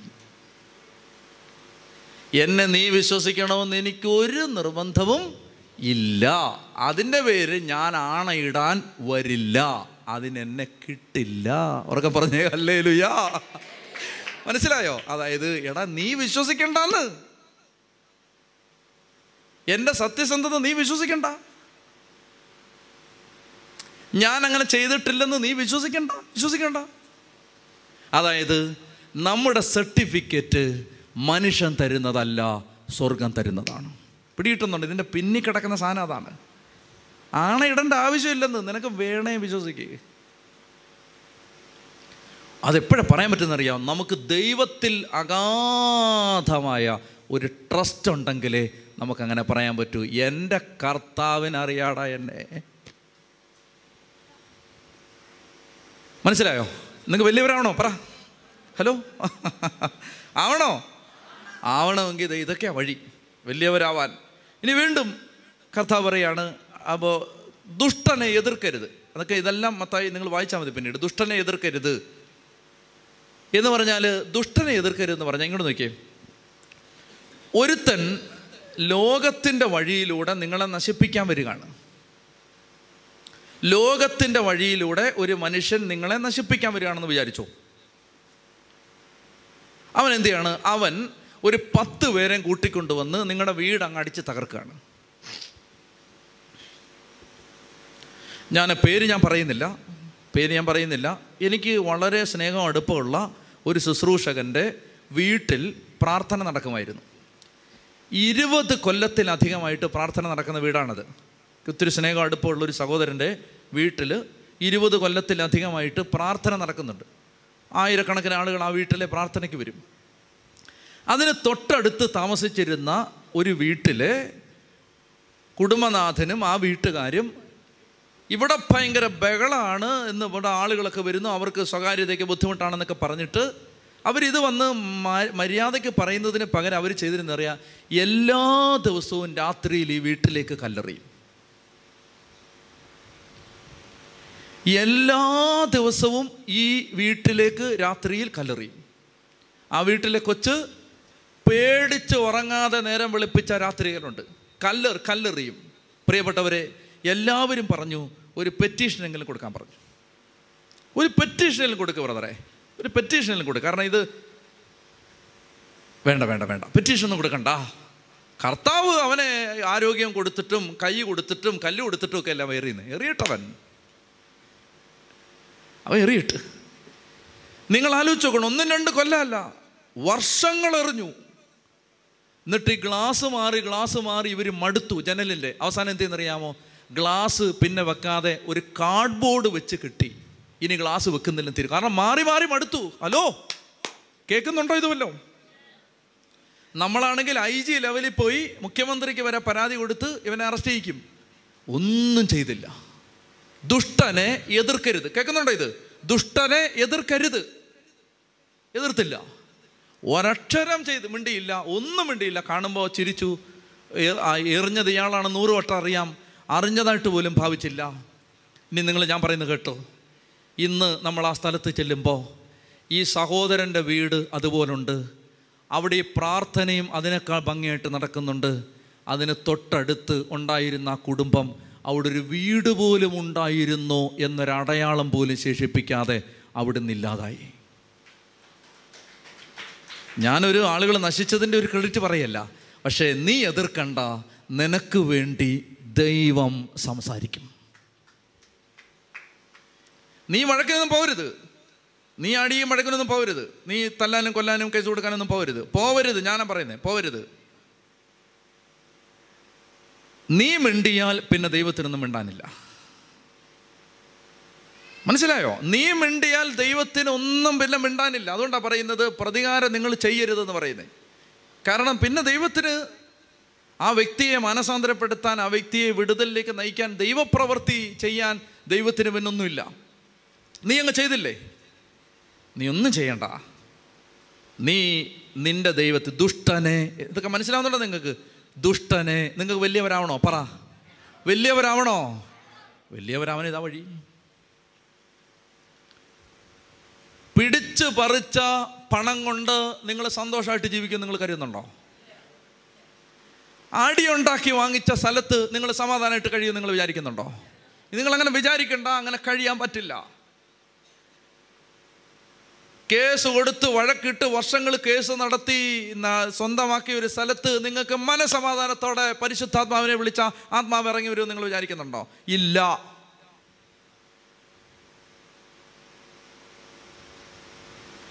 നിങ്ങളൊരു കാര്യം മനസ്സിലാക്കിയോ അമ്പത് സെന്റ് ഒരാൾ പിടിച്ച് പറിച്ചെന്ന് വെച്ചോ? അമ്പത് സെന്റ് പിടിച്ച് പറിച്ചു.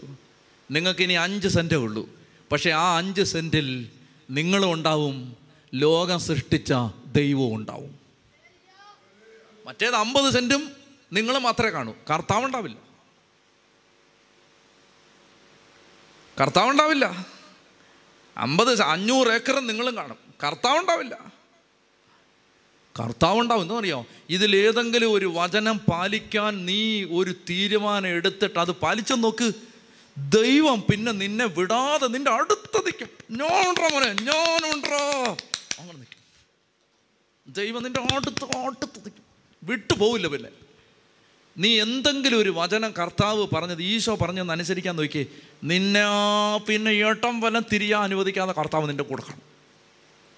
ഒന്ന് ഉച്ചത്തി പറഞ്ഞേ ഹല്ലേ ലുയാ ഉറക്കെ പറഞ്ഞേ ഹല്ലേ ലുയാ അതരം തുറന്ന് ഹല്ലേ ലുയാ ഹല്ലേ ലുയാ അതാണ് പറയുന്നത് ദുഷ്ടനെ എതിർക്കരുത്. നിങ്ങൾ ആരെങ്കിലും കേസ് കൊടുത്തു അല്ലെങ്കിൽ ആരെങ്കിലും വഴക്കിട്ടു ആരെങ്കിലും എന്തെങ്കിലും ചെയ്തു വല്ലതും വല്ലതും പറഞ്ഞു ഉപദ്രവം ചെയ്തു നിങ്ങളതൊക്കെ കർത്താവിന് വിട്.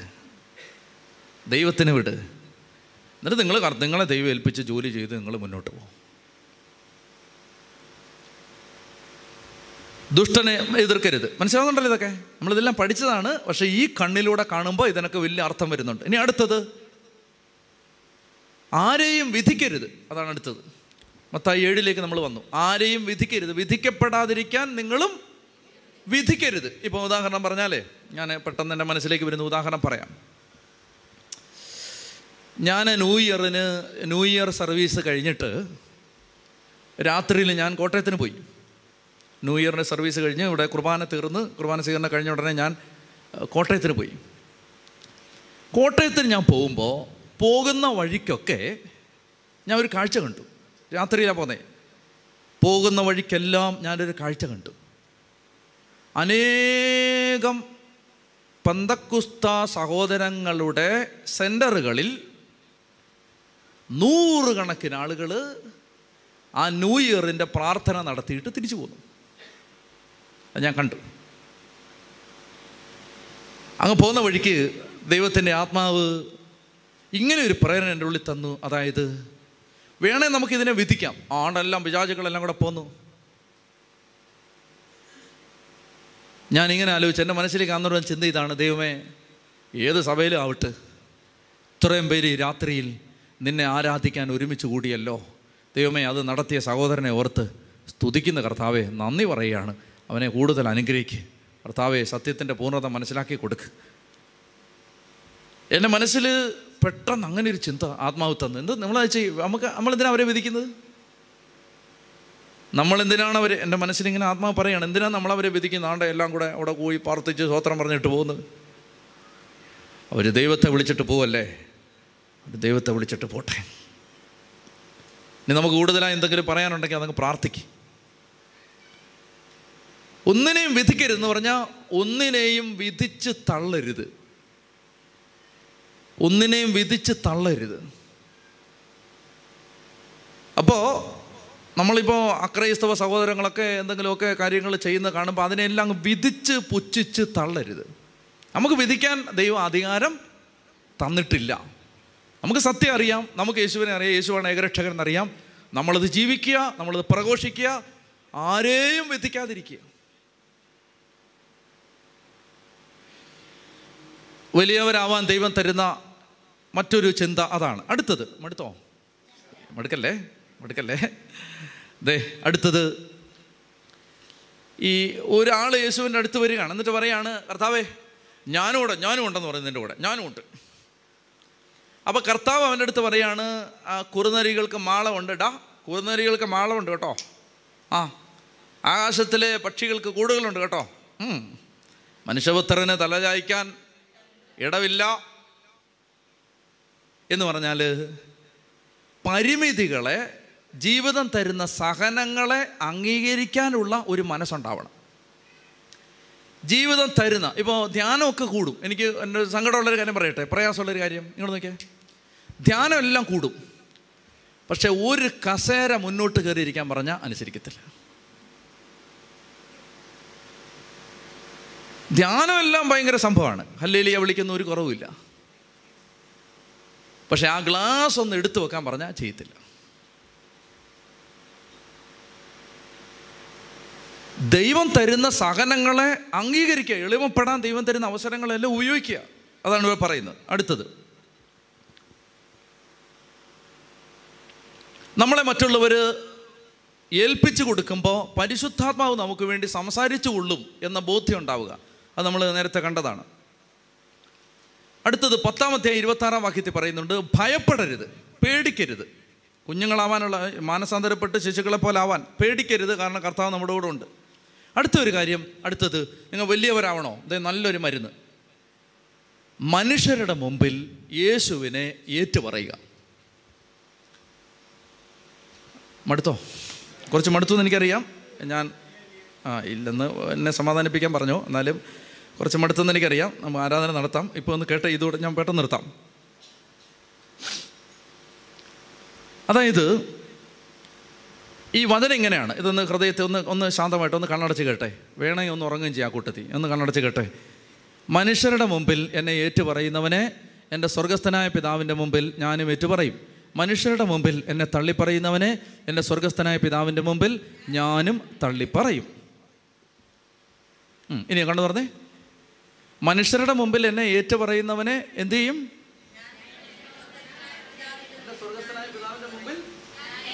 ഞാനും ഏറ്റുപറയും. മനുഷ്യരുടെ മുമ്പിൽ കേൾക്കാമോ? മനുഷ്യരുടെ മുമ്പിൽ നമ്മളിപ്പോൾ ഏറ്റിപ്പോൾ ഇപ്പോൾ അമ്മച്ചി അമ്മച്ചി ചെന്നിട്ട് കർത്താവിനെ ഏറ്റു പറയാന്ന് വെച്ചോ. ഏറ്റു പറയാന്ന് വെച്ചാൽ അമ്മച്ചി ഇങ്ങനെ പോകുന്ന വഴിക്ക് അമ്മച്ചിയോട് ചോദിക്കുകയാണ് എവിടെ പോയെന്ന്? ചോദിക്കുകയാണ്. അങ്ങനെ ചോദിക്കുന്ന സമയത്ത് അമ്മച്ചി പറയുകയാണ് ഞാൻ ധ്യാന കേന്ദ്രത്തിൽ പോയതാണ്. അത്രയും പറഞ്ഞ് നിർത്താം. പക്ഷേ ആ ചോദിച്ച ആളോട് പറയുകയാണ് ഞാൻ ആ ധ്യാന കേന്ദ്രത്തിൽ പോകുന്നതിന്റെ കാരണം എന്റെ ഈശോ എന്നെ ഒത്തിരി അനുഗ്രഹിച്ചിട്ടുണ്ട് എന്ന് പറഞ്ഞ് മനുഷ്യരുടെ മുമ്പിൽ അമ്മച്ചി യേശുവിനെ ഏറ്റു പറഞ്ഞാൽ ദൂതന്മാരുടെ മുമ്പിൽ യേശു ഏറ്റു പറയും എന്ന് പറഞ്ഞാൽ അർത്ഥം എന്താണെന്നറിയാമോ? അമ്മച്ചിയുടെ ദൂതന്മാരോട് ഈശോ പറയും ഈ അമ്മച്ചിക്ക് ഒരു കുറവും വരാതെ നോക്കിക്കോണം.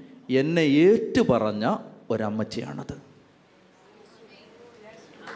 മനസ്സിലായോ? മനസ്സിലായോ? അതായത് ഇപ്പോൾ ഇങ്ങോട്ട് വരുന്ന വഴിക്കിപ്പോൾ മുടങ്ങാതെ ഇവിടെ വരുന്ന ഒരു സഹോദരനാണ്. അപ്പോൾ കർത്താവിനെ ഏറ്റു പറയാൻ ഒരു അവസരം കിട്ടി. ദൈവം ഒത്തിരി അനുഗ്രഹങ്ങൾ ജീവിതത്തിൽ ചെറുതും വലുതുമായിട്ടൊക്കെ തന്നിട്ടുണ്ടാവും. അപ്പോൾ സംസാരിക്കുന്ന സമയത്ത് ആരോടെങ്കിലും വർത്തമാനം പറഞ്ഞുകൊണ്ടിരിക്കുമ്പോൾ പറയുകയാണ് രണ്ടായിരത്തി പത്തൊമ്പതിൽ ദൈവം എന്തോരം അനുഗ്രഹിച്ചു? ഒരാളോട് പറയുകയാണ് ഞാൻ ധ്യാനകേന്ദ്രത്തിൽ ശനിയാഴ്ചകളിൽ പോയി പ്രാർത്ഥിക്കാറുണ്ട്. അവിടെ ചെന്ന് പ്രാർത്ഥിക്കുമ്പോൾ എന്നെ കർത്താവ് ഒത്തിരി അനുഗ്രഹിച്ചിട്ടുണ്ട്. എനിക്കൊരു കാര്യം മനസ്സിലായത് ഈശോ എത്ര നല്ലവനാണെന്ന് എനിക്ക് മനസ്സിലാക്കാൻ പറ്റി. കർത്താവ് സഹോദര എന്റെ ഒരു അനുഭവം അതാണ്. ഈശോയോട് പ്രാർത്ഥിച്ചാൽ ഈശോ കൈവിടില്ല. ഇത് സഹോദരൻ കേട്ടു നിൽക്കുന്ന ആരോടെങ്കിലും പറഞ്ഞാൽ മനുഷ്യരുടെ മുമ്പിൽ യേശുവിനെ ഏറ്റുപറഞ്ഞു.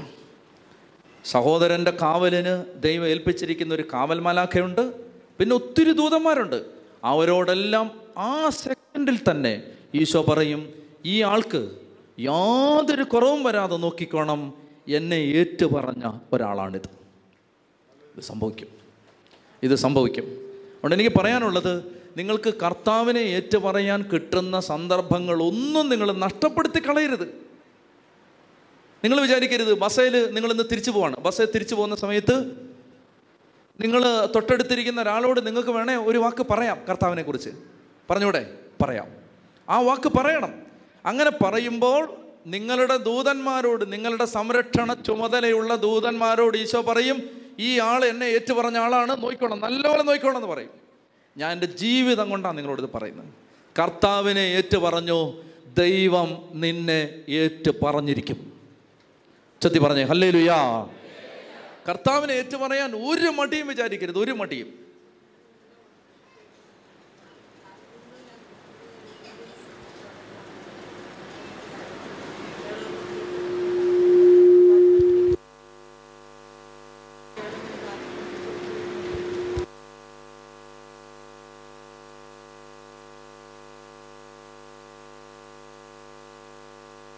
ഇത് കേട്ടെ എന്താ പറഞ്ഞെന്നറിയാമോ ഈ സഹോദരി വരുന്ന സമയത്ത് കാലടി എന്നങ്ങാണ്ട് ഓട്ടോറിക്ഷ കയറുന്ന സമയത്ത് ഓട്ടോറിക്ഷക്കാരൻ ചോദിച്ചു എവിടെ പോകാൻ? ചോദിച്ചു. തിരുവനന്തപുരത്ത് പോകാന്ന് പറഞ്ഞു. എന്ത്? ഏ? ആ അത് രാത്രിയിലാണ്. ഏത് ഏത് സമയത്താ? രാത്രി എത്ര മണിക്ക്?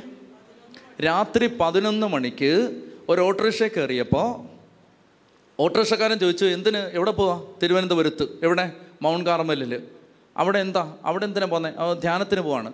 അപ്പോൾ പറഞ്ഞു ഈ ഇത്രയും ദൂരം പോണോ? ഇവിടെ അടുത്ത് പോട്ടയൊക്കെ ഇല്ലേ? അവിടെ പൊക്കൂടെ ചോദിച്ചു. ഇത്രയും ദൂരം പോണോ? എന്ന് പ്രാർത്ഥിച്ചാൽ മതിയെങ്കിൽ അവിടെ പോയാൽ പോരെ. അപ്പോൾ പറഞ്ഞു അതല്ല പോട്ടയിൽ പോകുന്നത് എനിക്കിഷ്ടമാണ്. പക്ഷേ ഞാൻ ബൈബിൾ പഠിക്കാൻ വേണ്ടി തിരുവനന്തപുരത്ത് ധ്യാന കേന്ദ്രത്തിൽ പോവാണ്. ബൈബിൾ പഠിക്കാൻ വേണ്ടി. ആണോ? എന്നിട്ട് ആ സഹോദരൻ അങ്കമാലിയിലേക്ക് ചെന്നപ്പോൾ പറഞ്ഞു തൽക്കാലം ഇറങ്ങിക്കോ. പൈസയൊന്നും വേണ്ട. കാശൊന്നും തരണ്ട. അടുത്ത വെള്ളിയാഴ്ച ഞാനൂടെ വരുന്നുണ്ട് എന്ന് പറഞ്ഞു. കണ്ടോ? കണ്ടോ? മനുഷ്യരുടെ മുമ്പിൽ നീ എന്നെ ഏറ്റു പറഞ്ഞാൽ ഇതൊരു കുഞ്ഞു കുഞ്ഞു വലിയ കാര്യങ്ങൾ ദൈവം ചെയ്യും. നിങ്ങൾക്ക് നിങ്ങളുടെ ജീവിതത്തിൽ ദൂതന്മാർ ഇറങ്ങി പ്രവർത്തിക്കുന്നത് കാണണോ? മക്കളെ കാണണോ? കാണണമെങ്കിൽ യേശുവിനെ കുറിച്ച് പറ. യേശു തന്ന അനുഗ്രഹങ്ങൾ പറ. എന്തോരം അനുഗ്രഹങ്ങൾ നിങ്ങൾക്ക് ദൈവം തന്നു. പറ ഏറ്റു പറ ദൈവത്തിന് നന്ദി പറ. ദൈവം ചെയ്ത ദൈവിക കാര്യങ്ങൾ വലിയ കാര്യങ്ങളെ ഓർത്ത് കർത്താവിനെ സ്തുതിക്കും. അപ്പോൾ ആ വാക്യം ഒന്നുകൂടെ വായിച്ചേ. മനുഷ്യരുടെ മുമ്പിൽ നിങ്ങൾ എന്നെ ഏറ്റുപറഞ്ഞാൽ എന്റെ സ്വർഗസ്ഥനായ പിതാവിന്റെ മുമ്പിൽ ഞാനും നിങ്ങളെ ഏറ്റുപറയും. മനുഷ്യരുടെ മുമ്പിൽ നിങ്ങൾ എന്നെ തള്ളിപ്പറഞ്ഞാൽ എന്റെ സ്വർഗസ്ഥനായ പിതാവിന്റെ മുമ്പിൽ ഞാനും നിങ്ങളെ തള്ളിപ്പറയും. അതായത് യേശുവിനെ ഏറ്റുപറയാൻ മടി കാണിക്കുന്ന ഒരാത്മാവിനെ കർത്താവ് ഏറ്റുപറയില്ല. അപ്പം അതുകൊണ്ട് നിങ്ങൾ ഈ നിങ്ങൾക്ക് ജീവിതത്തിൽ എവിടെ? നിങ്ങൾക്ക് വലിയവരാണോ ഹലോ നമ്മൾ അതിന്റെ ഉത്തരം കണ്ടുപിടിച്ചു. വലിയവരാണോ വലിയ ആളുകളാക്കും ദൈവം. സ്വർഗരാജ്യത്തിലെ വലിയവരാക്കും. നിങ്ങൾ വരുമ്പോൾ സമൂഹത്തിൽ ചലനങ്ങളുണ്ടാവും.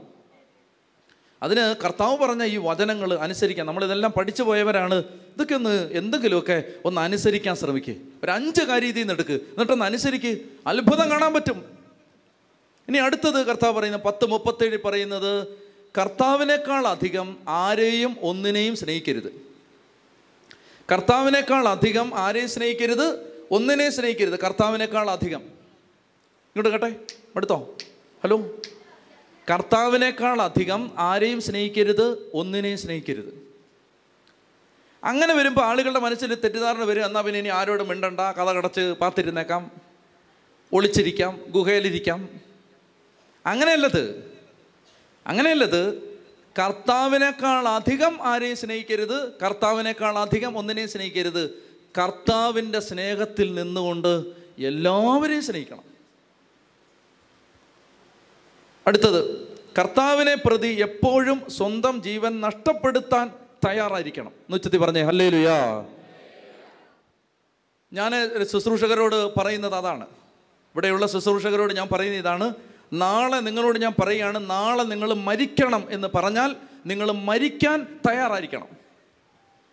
നാളെ നിങ്ങളോട് ഞാൻ പറയുകയാണ് നിങ്ങൾ മരിക്കണം നാളെ നിങ്ങൾ മരിക്കണം നിങ്ങളെ നാളെ കഴുത്ത് കെട്ടി തൂക്കാൻ പോകണം നിങ്ങളെ നാളെ കൊല്ലാൻ പോവുകയാണെന്ന് പറഞ്ഞാൽ മരിക്കാൻ തയ്യാറായിരിക്കണം. അങ്ങനെയാണെങ്കിൽ കർത്താവിന്റെ ശുശ്രൂഷയ്ക്ക് ഇറങ്ങാവൂ. മരിക്കാൻ നാളെ മരിക്കാൻ പറഞ്ഞാൽ മരിക്കാൻ തയ്യാറായിരിക്കണം. കർത്താവിനെ പ്രതി ജീവൻ നഷ്ടപ്പെടുത്താൻ എപ്പോഴും തയ്യാറായിരിക്കണം. എന്ന് പറഞ്ഞാൽ നമുക്ക് ഉണ്ടാവുന്ന കുരിശുകളെക്കുറിച്ച് പരാതി പറഞ്ഞുകൊണ്ടിരിക്കരുത്. അങ്ങനെയുണ്ട് ആളുകൾ എന്താണ്? "അയ്യോ, ഞങ്ങൾ ഞാൻ എന്തോരം സഹിച്ചു ഞാൻ അങ്ങനെ ചെയ്തു ഞാൻ ഇങ്ങനെ ചെയ്തു ഞാൻ എന്തോരം വിഷമിച്ചാണ് പ്രയാസപ്പെട്ടത്. ഇതൊന്നും പറഞ്ഞുകൊണ്ടിരിക്കരുത്. കുരിശുകളെക്കുറിച്ച് പറഞ്ഞുകൊണ്ടിരിക്കരുത്. മറിച്ച് ദൈവം ചെയ്ത നന്മകളെക്കുറിച്ചൊക്കെ പറഞ്ഞുകൊണ്ടിരിക്കുക. ഇനി അടുത്തത് ഒത്തിരി ഉണ്ട്. നിർത്തിയാലോ? വേഗം പറയട്ടെ വേഗം. പത്ത് നാൽപ്പത്തി ഒന്ന് പ്രവാചകനെ പ്രവാചകനും നീതിമാനെ നീതിമാനുമായി സ്വീകരിക്കുക. പത്ത് നാൽപ്പത്തിരണ്ട്. ഈ ചെറിയവന് എന്റെ നാമത്തെ പ്രതി ഒരു മാത്രം വെള്ളമെങ്കിലും കൊടുക്കുക. ഈ ചെറിയവന്.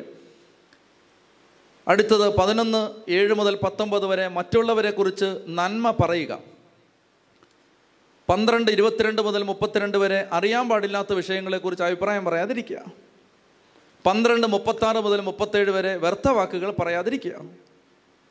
പതിനഞ്ച് പതിനേഴ് മുതൽ ഇരുപത് വരെ പുറ പുറമെയുള്ള പ്രവൃത്തികളെക്കാളധികം ഹൃദയത്തിന്റെ വിശുദ്ധിയെ ശ്രദ്ധിക്കുക. പതിനാറ് ഒന്ന് മുതൽ അഞ്ച് വരെ ദൈവിക സംവിധാനങ്ങളെ ബഹുമാനിക്കുക. മതി എഴുന്നേറ്റോ.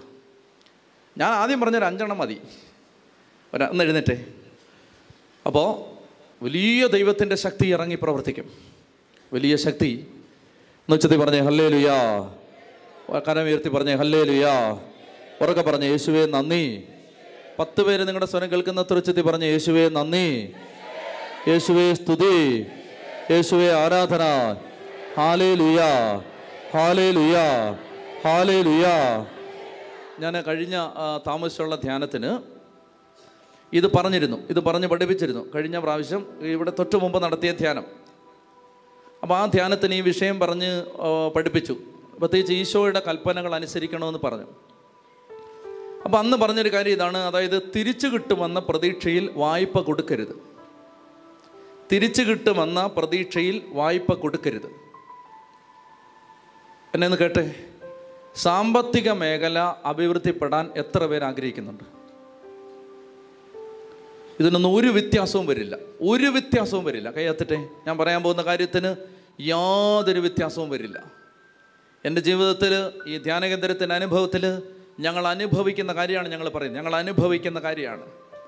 അതായത് സാമ്പത്തിക ഞെരുക്കമുണ്ടാവാൻ ദൈവം അനുവദിക്കില്ല.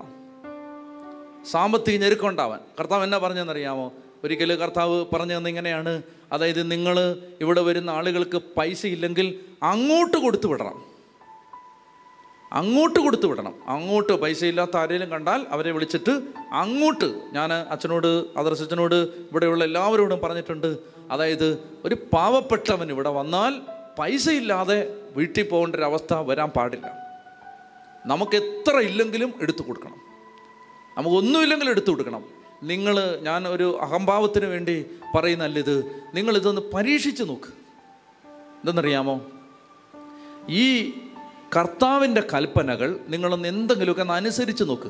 അപ്പം ഇത് ഞാൻ ധ്യാനത്തിന് പറഞ്ഞു കൊടുക്കായിരുന്നു. തിരിച്ചു കിട്ടുമെന്ന പ്രതീക്ഷയിൽ വായ്പ കൊടുക്കരുത്. എന്നിട്ട് ആർക്കെങ്കിലും എന്തെങ്കിലും കൊടുത്തിട്ടുണ്ടെങ്കിൽ അത് തിരിച്ചു കിട്ടുമെന്ന് വിചാരിച്ച് ഇടയ്ക്കിടയ്ക്ക് ചോദിച്ചുകൊണ്ടിരിക്കരുത്. അപ്പോൾ ഇത് പറഞ്ഞപ്പോൾ ഒരു ചെറുപ്പക്കാരൻ അതിനകത്ത് ധ്യാനം കൂടുന്നുണ്ടായിരുന്നു. അവൻ ആദ്യത്തെ ശമ്പളം കേൾക്കണം നിങ്ങളെ?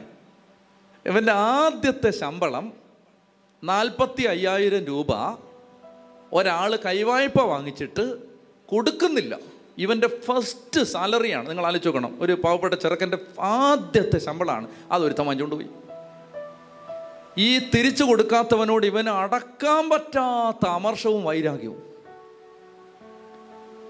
അന്നേരമാണ് നമ്മൾ ഈ വചനം പറയുന്നത് മക്കളെ ഈശോയുടെ കൽപ്പന എന്നനുസരിച്ച് തിരിച്ചു കിട്ടുമെന്ന് പ്രതീക്ഷിച്ച് ഇനി ചോദിക്കാൻ പോവരുത്. ആരെങ്കിലും എന്തെങ്കിലും തരാനുണ്ടെ ചോദിക്കാൻ പോകണ്ട എന്നെ വിശ്വസിക്കുക എന്നെ വിശ്വസിക്കുക എന്നെ വിശ്വസിക്കുക എന്നെ വിശ്വസിക്കുക ഞാൻ കൂടുതലൊന്നും പറയുന്നില്ല. എന്നെ വിശ്വസിക്ക്. അമർത്തി കുലുക്കി നിറച്ചളന്ന് നിങ്ങളുടെ മടിയിൽ ഇട്ട് ദൈവം തരും. ഓഹ് എന്റെ ദൈവമേ. അത് എത്ര എത്ര എത്ര എത്ര സത്യമാണെന്ന് ഞങ്ങൾക്കറിയാം. ഞങ്ങൾക്കറിയാം. നിങ്ങൾ ചുമ്മാ അവർ പതിനായിരം വാങ്ങിച്ചു ഇവർ ഇരുപതിനായിരം വാങ്ങിച്ചു അവർ മുപ്പതിനായിരം വാങ്ങിച്ചു അയ്യോ അവർ പറ്റിച്ചു ഇവർ പറ്റിച്ചു. നാണമില്ലേ നിങ്ങൾക്ക് നാണമില്ലേ പതിനായിരം ഒരുത്തം പറ്റിച്ചാൽ പത്ത് ലക്ഷം തരാൻ പറ്റുന്നവനാണ് ദൈവം.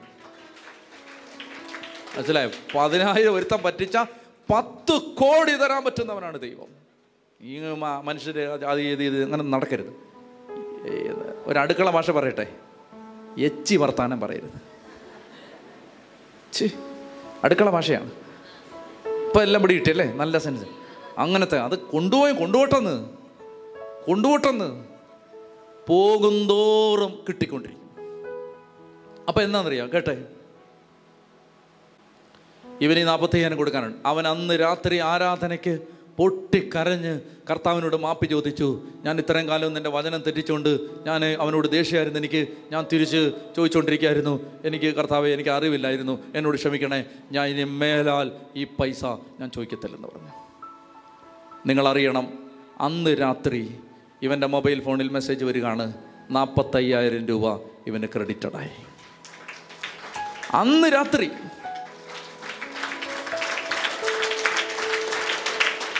എന്റെ പ്രിയപ്പെട്ട മക്കളെ നിങ്ങൾ കർത്താ കർത്താവുണ്ടല്ലോ ചുമ്മാ ഒന്നും പറയില്ല. നിങ്ങൾ വെറുതെ കേസ് കൊടുത്ത് വഴക്കിട്ട് നിങ്ങൾക്കിത് നേടാൻ നിങ്ങൾ വിചാരിക്കുന്നുണ്ടോ? പുഷ്പം പോലെ ദൈവം നിങ്ങളുടെ കൈ കൊണ്ടുതരും ഒരു വഴക്കിനും പോകണ്ട ഒരു വഴക്കിനും പോകണ്ട നിമിഷ നേരം കൊണ്ട് ദൈവം നിങ്ങൾക്ക് വേണ്ടി പ്രവർത്തിക്കും. കർത്താവാണ് യുദ്ധം ചെയ്യുന്നത് കർത്താവ്. അവന്റെ പുറകെ നിന്നാൽ മതി. അവൻ പറയുന്നത് കേട്ട് നിൽക്കണം. സുവിശേഷങ്ങൾ വായിക്കണം.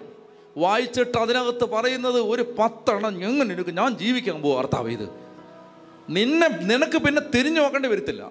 ഞാനാ പറയുന്നത്. നിനക്ക് പിന്നെ തിരി ഞാൻ ഈ ബൈബിൾ പഠിപ്പിക്കുന്ന അധ്യാപകനാണ്. ഞാനാണ് പറയുന്നത്. നിനക്ക് തിരിഞ്ഞു നോക്കേണ്ടി വരില്ല.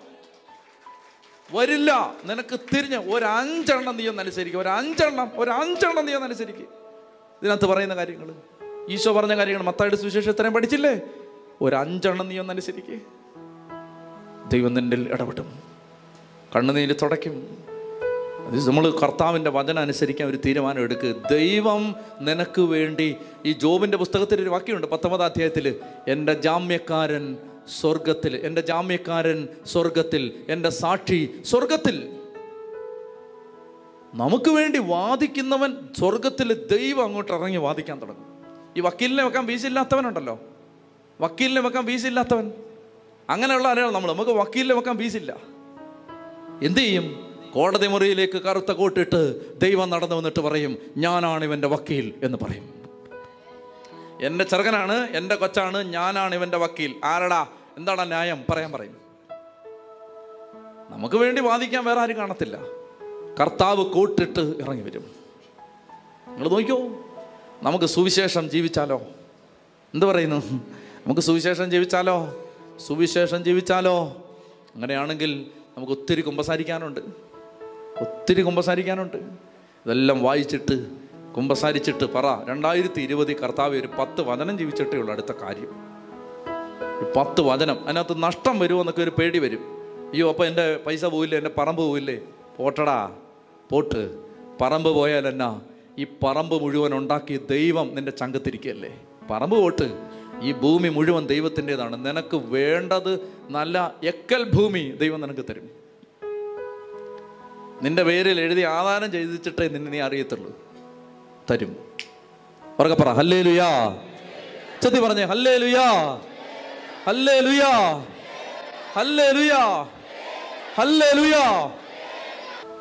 നീ എന്നെ വിശ്വസിക്കുക എന്നെ വിശ്വസിക്കും എനിക്ക് അത്രയ്ക്ക് ഉറപ്പുള്ളതുകൊണ്ട് ഞാൻ പറയുന്നത് എനിക്ക് അത്രയ്ക്ക് ഉറപ്പുള്ളതുകൊണ്ട് ഞാൻ പറയുന്നത് പറ്റിക്കാൻ പറയല്ലോ കേട്ടോ. സുവിശേഷ കർത്താവിനെ നമ്പാൻ കൊള്ളാം. അതാ ഞാൻ പറയുന്നത് കർത്താവിനെ നമ്പാൻ കൊള്ളാം. അവൻ ഒരിക്കലും നിന്നെ ചതിക്കില്ല. ഒരിക്കലും ചതിക്കില്ല. ഒരിക്കലും. അവന്റെ വാക്ക് വിശ്വസിച്ചോ? നിനക്ക് നാണം കടേണ്ടി വരില്ല. വരില്ല. അതുകൊണ്ട് സുവിശേഷം ബൈബിൾ പഠിക്കാൻ ആർത്തിയോടെ വരണം. പഠിക്കണം ജീവിക്കണം. ജീവിക്കുമ്പോൾ ദൈവം നിനക്ക് വേണ്ടി പ്രവർത്തിക്കും. ദൈവം നിനക്ക് വേണ്ടി പ്രവർത്തിക്കും. നമുക്ക് മുട്ടുകുത്താം. അതാവേ അവിടുത്തെ പരിശുദ്ധാത്മാ